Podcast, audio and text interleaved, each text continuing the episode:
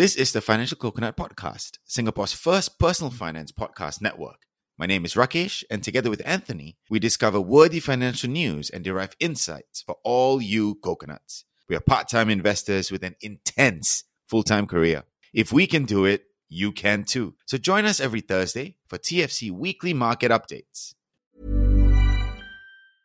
I'm Sandra, and I'm just the professional your small business was looking for. But you didn't hire me because you didn't use LinkedIn Jobs. LinkedIn has professionals you can't find anywhere else, including those who aren't actively looking for a new job, but might be open to the perfect role, like me.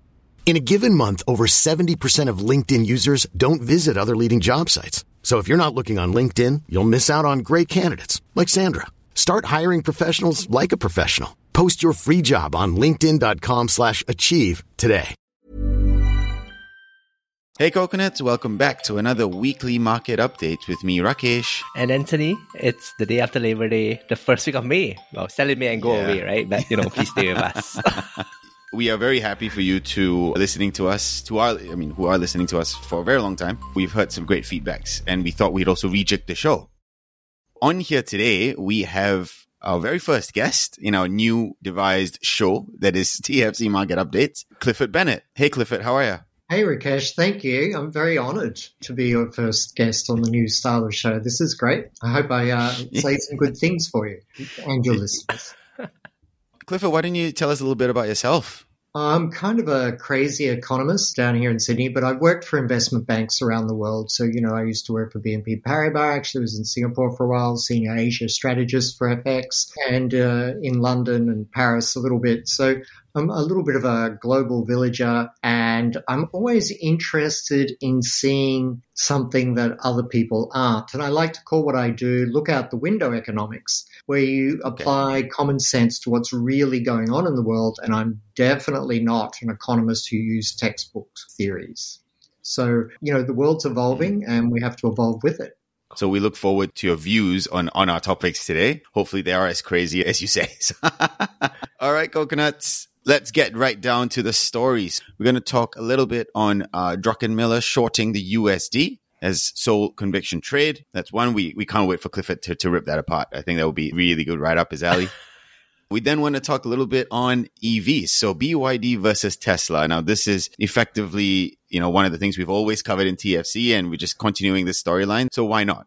For our first story, Anthony, what's happening with USD? What's happening with USD is a long story, but I guess what I found really interesting was really Druckenmiller, right? And for those who don't know, he's this legendary billionaire investor, manages his own money, about 12 billion worth. And he recently had an interview and he came out and said, I have no strong convictions this year except to short the USD and to long gold as the corollary of that. But that is literally, as far as he ventures in public, his only big trade. And that's kind of interesting, right? Because on and off, we have been talking about the weaponization of the US dollar over the past year as interest rates hiked and a bit of the recent weakness. So kind of interesting to see where he has come from. And, we have Clifford on board today, so I might as well get another expert's view to see whether that is actually correct or, if he has different views and goes, he might be rich, but he's not right here. Actually, Clifford, what does he mean by a sole high conviction trade? I think what he's saying there is, and by the way, I was thinking of shorting the US dollar until I heard Druckenmiller is, so now I have to reconsider.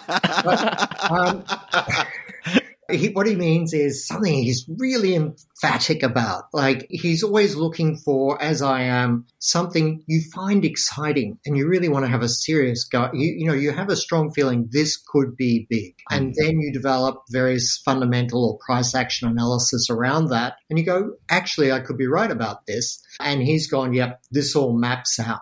The problem when someone tries to get just one thing right, though, is that you actually run a higher probability of being wrong. Because what happens in trading markets is often the trade, or I think we're allowed to call people coconuts, is that right, out there? Or your coconut? Yeah, absolutely. So I want to be a coconut too.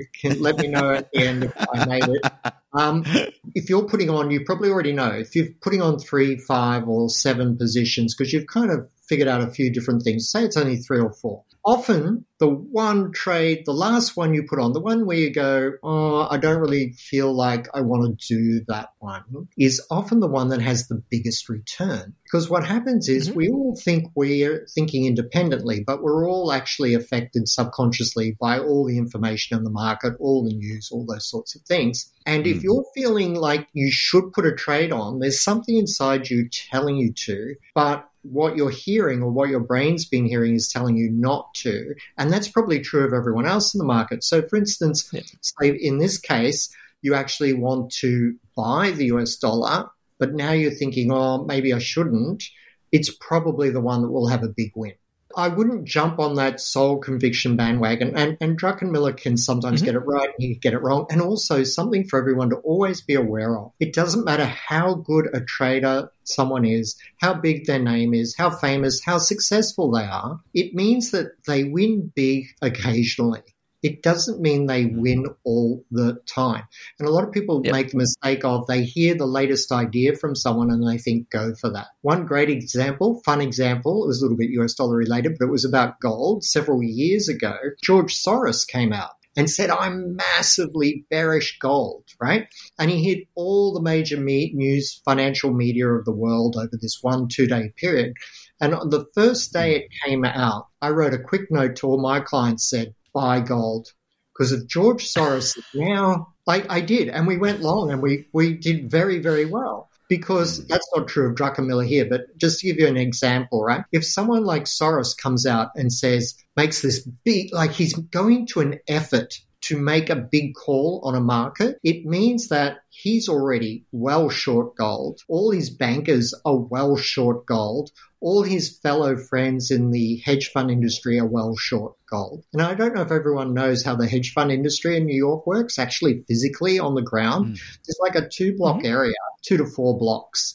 And in that area, there's over 1,000 hedge funds that have over, $1 billion under management. So it's very much a group think that happens. Same restaurants, same cafes. And when you're in New York and you move around, you actually see it and they'll share ideas. And you can often have the US hedge fund industry, certain players within that hedge fund industry, going the same way on a market at the same time. And once that process is finished, you don't want to be the last person on board. So be careful when people are going out in the headlines. So Druckenmiller obviously is already short the US dollar in a big way, and all his friends are, and his bankers are, and all his hedge fund buddies are. So they're already massively short the US dollar. Now, I see the US dollar as perhaps having a 10-15% decline, but that might be over a few years. Right now, the US dollar could strengthen, and we know there's lots of geopolitical tensions about.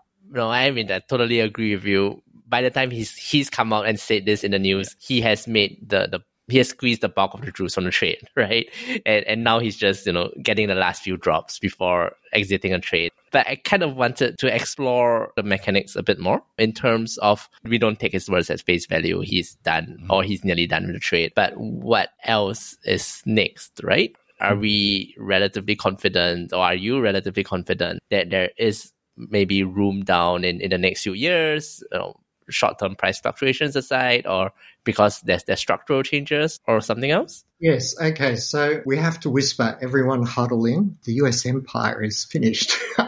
All right. That's pretty much public news here, but the empire has peaked. It peaked around 2000, 2010 at the latest. That doesn't mean it collapses and it falls into a hole tomorrow. It just means, I've often used the analogy, the United States was out ahead of the pack. When you see cyclists on TV in the Olympics and everything, and one guy goes right out into the lead. That was the US. So it's not so much the US is collapsing, although at the moment it's in disarray, but it's more the pack has caught up to that leader. So now, in 2012, I gave a talk at APEC, and I, forecast then in 2012 that we'd have 3 equal reserve currencies. And because you'd have 3 equal superpowers, the EU, China, Asia, and the United States. And that's diplomatically, militarily, economically. And you can say what you want to have happen, but this is the nature of the world. So it's always, I try to look at things objectively. I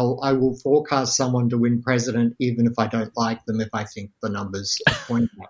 So I think the US dollar had priced into it the world's ultimate reserve currency, the ultimate safe haven. Those factors are still in the psychology of traders my age, right? Because I'm 36, so I'm a bit older than you guys. Yep. So that was a joke, by the way. Yeah. All right. So, there's still a lot of sentiment in the market, and if things go wrong in a way that is scary, there will still be capital flows towards the US dollar.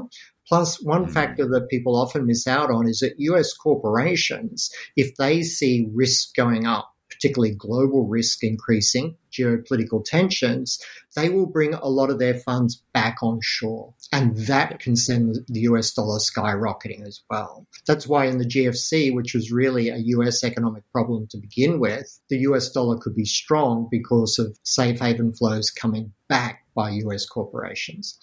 So at the moment, I'm seeing a multi-year downside for the US dollar, agreeing with Druckenmiller on a lot of points. The other thing about when you get things out, I love the opportunity to say this, when you hear things out of Wall Street, New York, they're usually based on two errors, but they can still get things right. Because the first error is they still think the United States is the center of the global economy, and it's one of the most important players, but is no longer the center.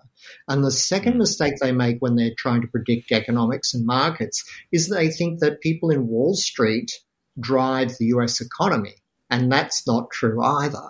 So often Main Street in the United States, mainstream corporations are actually smarter about what's going on in the US economy than Wall Street investment banks. So always pay attention to what the big real corporations like Caterpillar, et cetera, are saying about the US economy for a lead. But coming back to the US dollar, I see this multi-year decline. It could be 10, 15%, but at the same time I see significant geopolitical risk short term. Now I think the US economy is more dysfunctional than a lot of people admit it to be. The only when people say the US economy is strong, I'm like, where? And they usually say the employment jobs data, right? But that employment jobs data fails to take into account, and a lot of people know this and some people don't, and that is that 2.6 million American workers have still not come back from COVID. In other words, they left the workforce or they've started their own business, which means they might come back in 2 years' time. But that 2.6 million missing workers is why you've seen companies having trouble finding staff and the employment level looking so strong. It's a distortion. And so if you take that to the side, all the other economic data about the United States is weak. I mean, we've just had the manufacturing PMI come in at 47.1, I think it was, 47.2, somewhere down there. And it's the 6th month of being in contraction. We've got, in the United States at the moment, you have home prices, property prices are in decline. You have a hollowing out of some of the major cities. You have increased crime. The American economy out there in the burbs or, across America, there is real emotional stress. And people are self-medicating more and more with drugs, right? But you also have this fentanyl invasion, right? So we all have to be, you just feel sorry for them about that, right? But the thing is, it's one of those things that says economics are about the society and something's wrong in the society. You have political polarization. I'm saying things you already know, but it is very sad what is happening to the US, and it's happening for a multitude of reasons. And I think there is, it's signs of the end of an empire. The United States will gather itself back up, right, in coming years. It will gather itself back together and it will be a strong economy again. But that could be 2, 3, or even 6 years from now. So if I could just distill that down, right, what you're effectively saying is, coming from your economic point of view, there are different factors that are leading to effectively this sort of decline in the US dollar, in the US economy. May it be an employment factor, a friction factor, education factor, a drug overdose factor, a housing crisis, together coupled with, the interest rate rises that we have seen. So in the next, for our coconuts out there that are looking to maybe play into this market, and, and if they have investments in the US, it matters, especially if it's stocks, because if it's going to decrease, how would that affect their ROI? Right. So if we distill this back over the next 6 months to 1 year, do you feel it's a factor for them to be talking about and putting that into their calculations when they're looking at ROI? Or I guess to complete that picture, is it just really, you know, a structural factor that you take into account for the longer term, right? So you can have a 40-year back test saying that S&P averages 8% a year because of structural issues, because of the decline in the real economy, because of the loss of US privilege as the sole, you know, superpower in the world. That might not be the case. The US has to go through a repositioning phase. One of the reasons the equity market could be supported for some time is the fiscal largesse. One of the things people haven't realized, like there's just so much money going into the economy from government and treasury and bank rescues, just enormous amounts of money. I mean, when JP Morgan say they'll buy First Republic, they're getting a whole lot of bond guarantees from the US government. It's printing of money, right? So sometimes markets can defy all those negative things I spoke about, and sorry about those negatives, but because there's just so much money coming into the market. All right. So there's a battle going on now, and that's one of the reasons why US stock market is so volatile at the moment. It's a battle between an excess of liquidity versus some real worrying fundamental signs. How that plays out for the US dollar is a little bit different, but just for, our listeners, your listeners, or the US stock market, I'd be very careful in coming days to watch how the market reacts to the Fed raising rates again. By the way, I believe there's zero chance, but you should never say that in markets, but a touch wood, that the Federal Reserve will be cutting interest rates. They'll be staying high for longer. Inflation's way too sticky and way too high. I always laughed when I heard. Will they cut this year though? No, not a chance. They could even go on pause for 3 months and then hike again. Yep. I think the whole idea of they've got here and now they're going to cut to rescue everyone is that's not going to happen. I think that's markets having wishful thinking and hoping that somebody saves their portfolio over the next few months. I think you're quite right, Anthony. I mean, there's a lot in the market at the moment of people believing what they want to believe. That's definitely happening, and I call it a little bit of fantasy economics. So I could be wrong on that, but I have a very strong call that interest rates will stay high.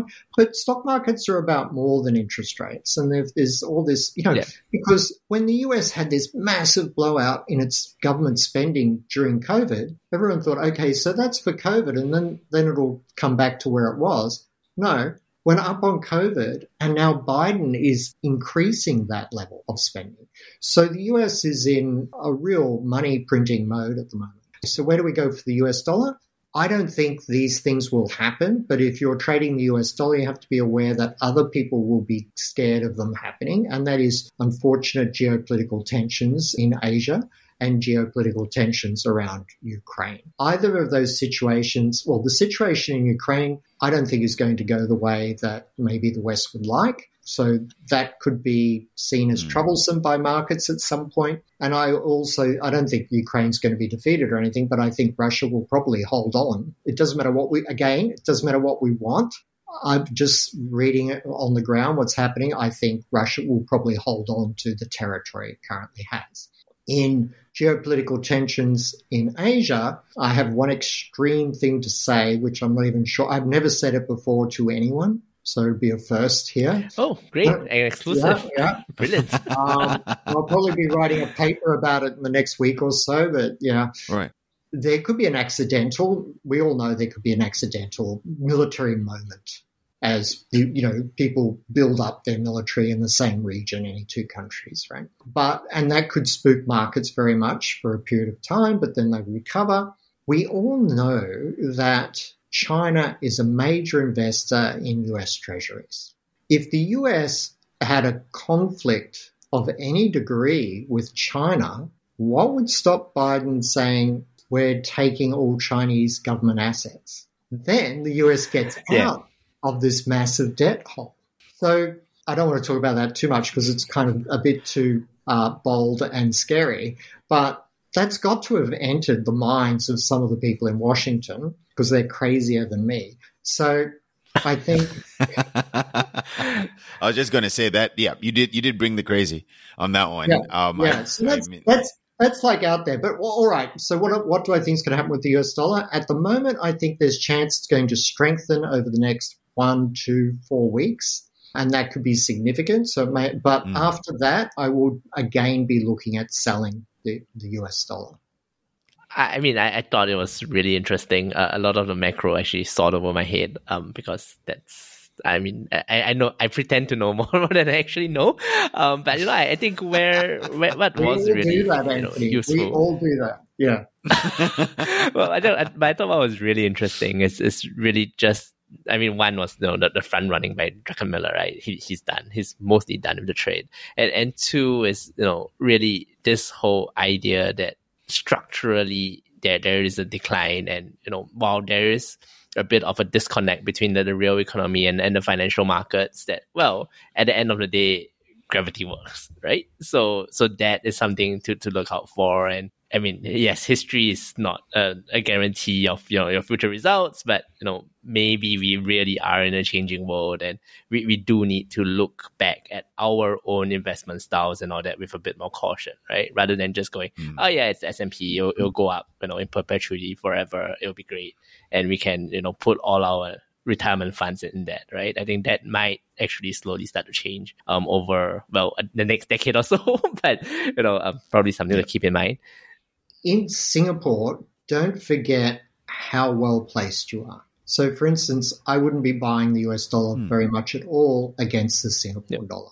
You are beautifully positioned geographically. Your education level, everything about Singapore is world-class, right? And you're perfectly positioned to continue to take advantage of Asia becoming the dominant economic region in the world. And that is going to shift. That, you talked about gravity. The weight of the economy is going to continue to shift there. In fact, for over a decade now, I've viewed China, Asia as the new first world, and Europe and the United States as the old first world. And I think using the term emerging markets is completely inappropriate. Maybe there's emerging markets in Africa and some parts of Latin America, but some parts of Latin America are also part of the new first world. So the new first world is characterized by big profit margins, lower taxation, lower regulation. The old first world, because it's been making laws and they just want to keep making more and more laws and regulations, is characterized by low profit margins, high regulation, and high taxation. And that's why the economic creativity and boom will continue predominantly in China, Asia, all across Asia. So if you're in Asia and you're investing, I would always look closer to home in the first instance at the moment. Awesome. Thanks for that, Clifford. I think good insights there. And like you said, everything in Singapore is world-class, like its podcasts. So thanks, folks, for a good story, Clifford. I think great insights there. Hey, I'm Ryan Reynolds. Recently, I asked Mint Mobile's legal team if big wireless companies are allowed to raise prices due to inflation. They said yes. And then when I asked if raising prices technically violates those onerous two-year contracts, they said, what the f*** are you talking about, you insane Hollywood ass? So to recap, we're cutting the price of Mint Unlimited from $30 a month to just $15 a month. Give it a try at mintmobile.com/switch. $45 up front for 3 months plus taxes and fees. Promo rate for new customers for limited time. Unlimited more than 40 gigabytes per month. Slows full terms at mintmobile.com. Let's move on to the next story. BYD versus Tesla.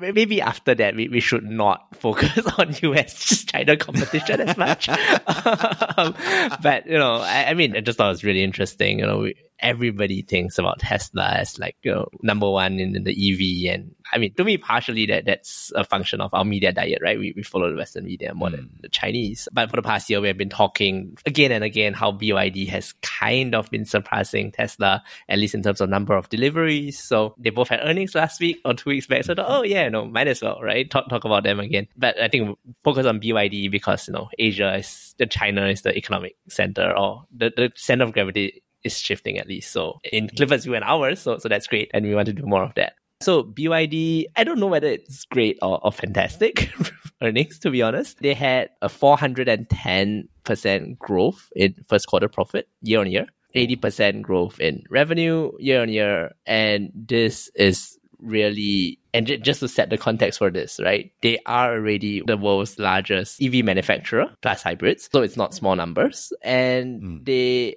are, surpassing Tesla. Hooray. So I think just to throw more numbers out there as well, they have the highest market share in China. They have the highest EV market share globally, actually, more than Tesla. at 18%. In China, they absolutely dominate, right? It's 40% EV market share there. Tesla's at 11. We talk about Tesla being vertically integrated. Well, you know, so is BYD. In fact, they have 17% of the battery market share in China. You know, so to me, like, you want to play the, and we have talked about this as well. If the team is, you know, EVs and you want to play that team going forward, well, there's Tesla, yes, in the US and then maybe a bit globally, but, you know, there's other competitors like BYD as well, who are, you know, not so much up and coming as much as pretty much established, right? Or as established as Tesla. So yeah, I just wanted some thoughts before we talk more about the competition. Tesla, I've been a big fan of for a very long time. I think Elon Musk should have got the Nobel Prize for something at least by now. But BYD versus Tesla, it's game over. We can all pack up for the evening. BYD wins, right? Mm. So I said that I like Tesla and I like Elon Musk. And when everyone, a few years ago, everyone was saying Tesla won't survive. And there were banks putting out detailed reports, massive reports saying this is the best short of all time, etc. I was one of the few people who was standing up and saying, buy Tesla.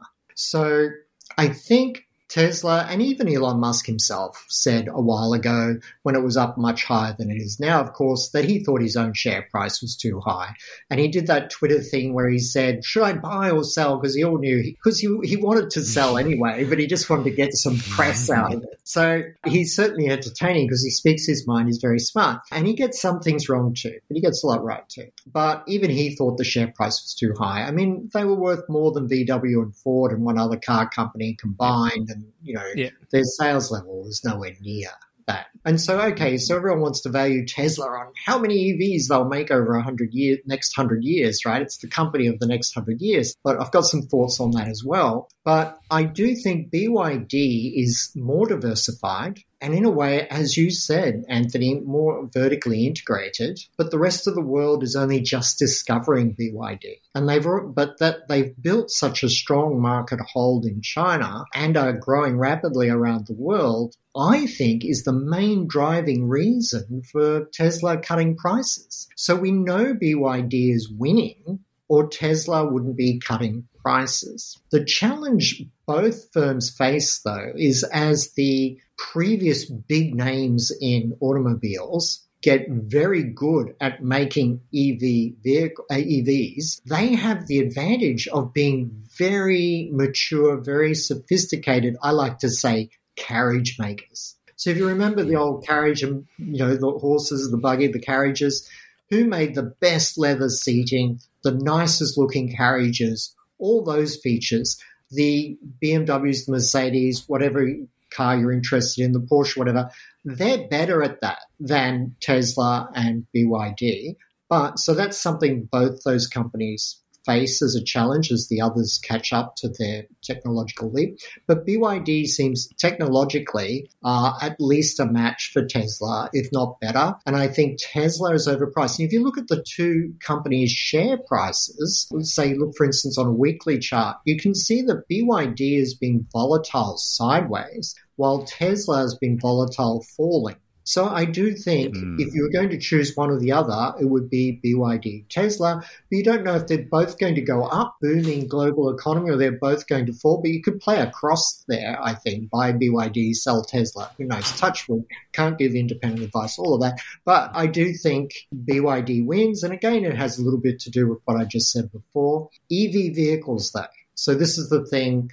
In 3 to 4 years' time, buyers of EVs, and I'm sure there's a lot of wee coconuts who have bought EVs, just be careful on resale value because not only is Tesla cutting prices, but be careful over the next few years, it's going to be a more balanced debate on how good are EVs really. At the moment, it's all emotional, all euphoria, and ride that wave. There'll be a leveling out period where people realize the electric motors only last 6 to 8 years So no one's going to want to buy an EV with only 2 years to go before it's ridiculously, prohibitively expensive to keep going. And also it takes, some people say, 6 times the mining. So you can actually argue that they're not necessarily better for the planet, right? Because they actually need, because of the battery chemical resources, 6 times the degree of earth dug out of the ground, mining to happen, to create an EV versus a petrol engine. Now, that doesn't mean you stop buying EVs, you only buy petrol. You have to go into this with your eyes wide open. And the other thing is, happened to a friend of mine. They had a Tesla. They were a little bit regional Australia. They hit a pothole. So if you had a normal petrol engine vehicle, you hit a pothole, you change the wheel got buckled, right? So it wasn't just a flat tire, the wheel had a buckle. You just replace the wheel, right? Easy. For an electric vehicle, because the electric engine is attached to the wheel, it took 6 weeks to get it repaired.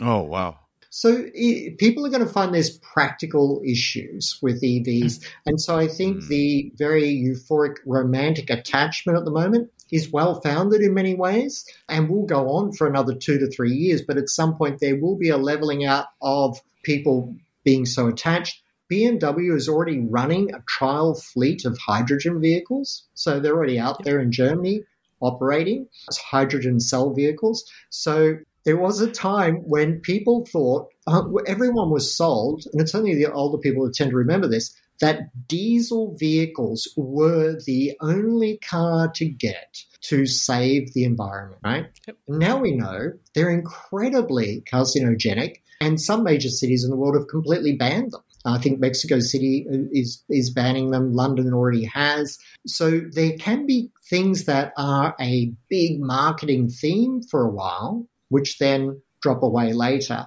And if you're an automobile manufacturer, you want to have everyone buying your electric vehicles because they have to replace them more often, twice as often as they do with a petrol engine car. Yeah. I mean, you've brought in a good angle here in the fact, of resale value, right? Which I guess, Anthony, you and I actually didn't quite think about that 3 years from now. We were looking at more the earnings, so on and so forth, and the upward trend. While I agree, there's also that aspect of you've got to start somewhere, right? With EVs. And then as you see it, it will improve in technology and hopefully the length of what a battery will look like and so on. But I think that's kind of glossing over real issues, right? Because then at the end of the day, engineering improves as they have improved over the past 10 years. But, is it really green? Are they really going to be able to sell as many as, we are projecting them to sell? All of that is affected.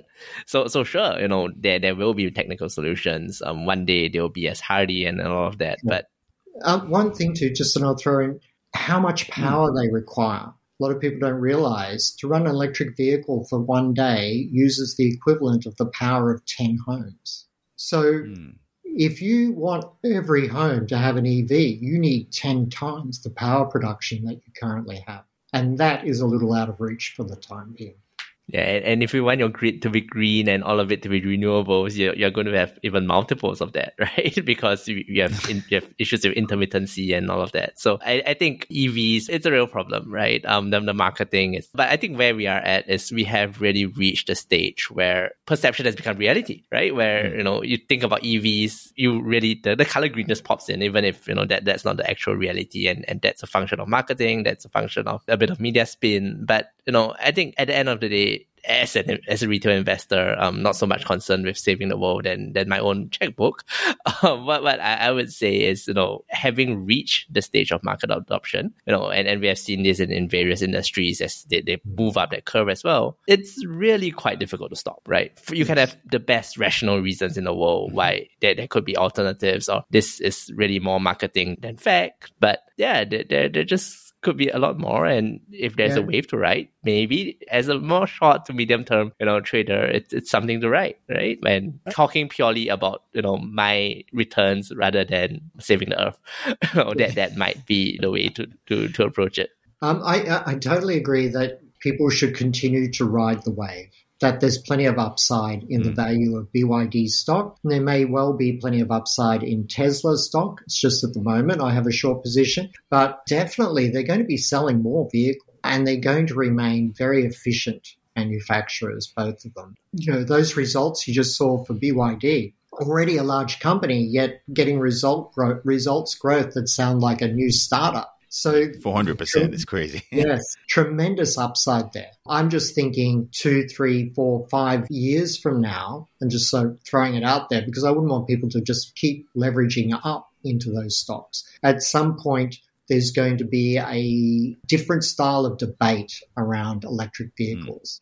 And I think to bring it back to Clifford's first point as well, Anthony, I remember I was telling you of a friend that was a Tesla head, right? He loved it so much, he bought one. And he recently sold it and bought an M50 BMW, right? An EV. And the first thing he said was, I don't miss my Tesla at all. This actually feels like a car, right? Those were the two things that he said when he sat in it. And that brings up that point of, you know, these guys, the BMWs, the Volkswagens, the Audis, they have been in this business for very, very long time. And they know what it is for you in terms of the driving experience. So that will definitely come into play with BYD as well, as of course, as well as Tesla, right? But if we compare it, how can BYD stack up against them? Is it just purely a cost matter, right? Obviously, that matters a lot. Or can they sort of beat out that market and become the next big player, just like a Volkswagen? Everything comes in stages, doesn't it? It's you know, first of all, they're highly competitive on technology and price, but as long as they're building up the other abilities to come online in 2-3 years' time, that they're also great carriage makers. It also feels like luxury thoroughbred vehicle. Then that can happen. Yeah, and I think, you know, you already see signs of BYD kind of moving in that direction, right? I think in the last Shanghai Auto Show, which is the largest trade show for vehicles in China, actually, they were the ones who announced the largest range of new vehicles coming online. So they are, you know, BM has like 357, and then they ended up with 124 and X and M and all of that, right? So, you know, you kind of see BYD slowly building up that slate instead of, well, S3XY in Tesla. And I think... child, isn't he? Yes. He does it knowing that it's ridiculous. Like he's not thinking it's clever. He's thinking this is the stupidest thing ever, but gee, it's fun. You know, it's like when he launched one of his cars to go to the sun on a space rocket. You know, it's publicity, right? I think no publicity is bad publicity. It's probably etched on his mental piece. So there it is. Sorry, Anthony, but you know, I think you kind of see signs of BYD, you know, moving in that direction, right? As they start launching new models, as they try out different price points, different markets. You know, I think they have a $150,000 sports car coming up with like seagull wings and all that, which looks really cool. You see them trying to build that expertise up now that, you know, they have kind of got the basics of being an EV up. And, you know, as Clifford said, exactly right. You know, it's a stages thing, right? Whether it's you're a traditional, you know, automaker who has all these soft aspects down but now need to build a hard product, or you are, you know, Tesla or BYD kind of already have a hard product now and are now trying to build the soft aspects in. And I think it's a bit of a question as to which approach is better and who wins. But, you know, we'll see. I think one point, Clifford, that you mentioned that I kind of wanted to pick up on as well was we were talking a bit about relative valuation between BYD and Tesla. But, well, BYD still has room for growth and all that. But to me, that is really just a relative valuation gap that exists because of the difference in, well, one is Chinese and one is American, right? It would be a lot easier for Tesla to sell into China than, at least for now, than for BYD to sell into the US. You know, maybe not so much for Europe, which is why they are starting their Western expansion there. Maybe not so much, you know, in Southeast Asia and Asia, although whether we do want that many cars in this region and whether we have the road infrastructure to support it is a different question. But that to me justifies a lot of it, right? There just aren't that many flows into the Chinese or Hong Kong market to support, you know, BYD at a Tesla or Tesla-like valuation. Okay. Yeah, no, I see what you're saying there. I mean, I was invited to give a talk in Beijing in 2012 at the Keynesian Summit. And I was invited to talk about future Chinese trade patterns. And the first thing I thought, of course, is why are you asking me? What would I know, right? But I think, you know, the centerpiece of my talk then was that China had become known, made in China, it's cheap.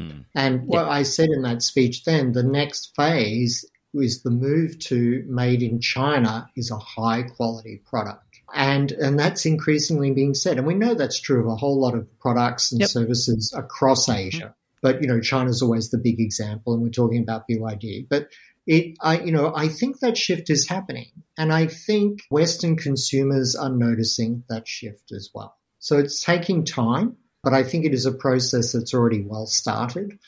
So that could work in BYD's advantage further down the track. Awesome. Thanks so much, Clifford, for coming on. But yeah, coconuts out there, please let us know about this new format. We always want to keep learning and keep improving it. So as usual, hit us up on our socials and Telegram chat. And last but not least, a little bit of a plug, an announcement, right? There is this new investment program that we are launching soon. It's called Investing Clarity Program. Please go ahead, visit our website, drop your email so that we can reach out to you once we've got it all confirmed. Again, it's the Investing Clarity Program. We can't wait to get that started. So if you guys are interested, go to our website, reach out, and we'll get back to you. All right, from Rakesh, myself, Anthony, and Cliff tonight, thank you again, guys. Thank you. And thanks, Coconuts, for listening in. All right, thank you. See you. Bye, guys. Hey, it's Paige DeSorbo from Giggly Squad. High quality fashion without the price tag. Say hello to Quince. I'm snagging high-end essentials like cozy cashmere sweaters, sleek leather jackets, fine jewelry, and so much more. With Quince being 50 to 80% less than similar brands. And they partner with factories that prioritize safe, ethical, and responsible manufacturing. I love that. Luxury quality within reach. Go to quince.com/style to get free shipping and 365-day returns on your next order. Quince.com/style. Thanks for tuning in to this week's episode with me, Rakesh, and trust that you learned something today. If you enjoyed the session and want to be part of the banter, join our community Telegram group or follow us on social media. We also have a weekly newsletter to get a digest of the news we covered. To sign up, please click the description below. As always, we love your feedback, so share that with us at hello@thefinancialcoconut.com. Thanks, and stay safe.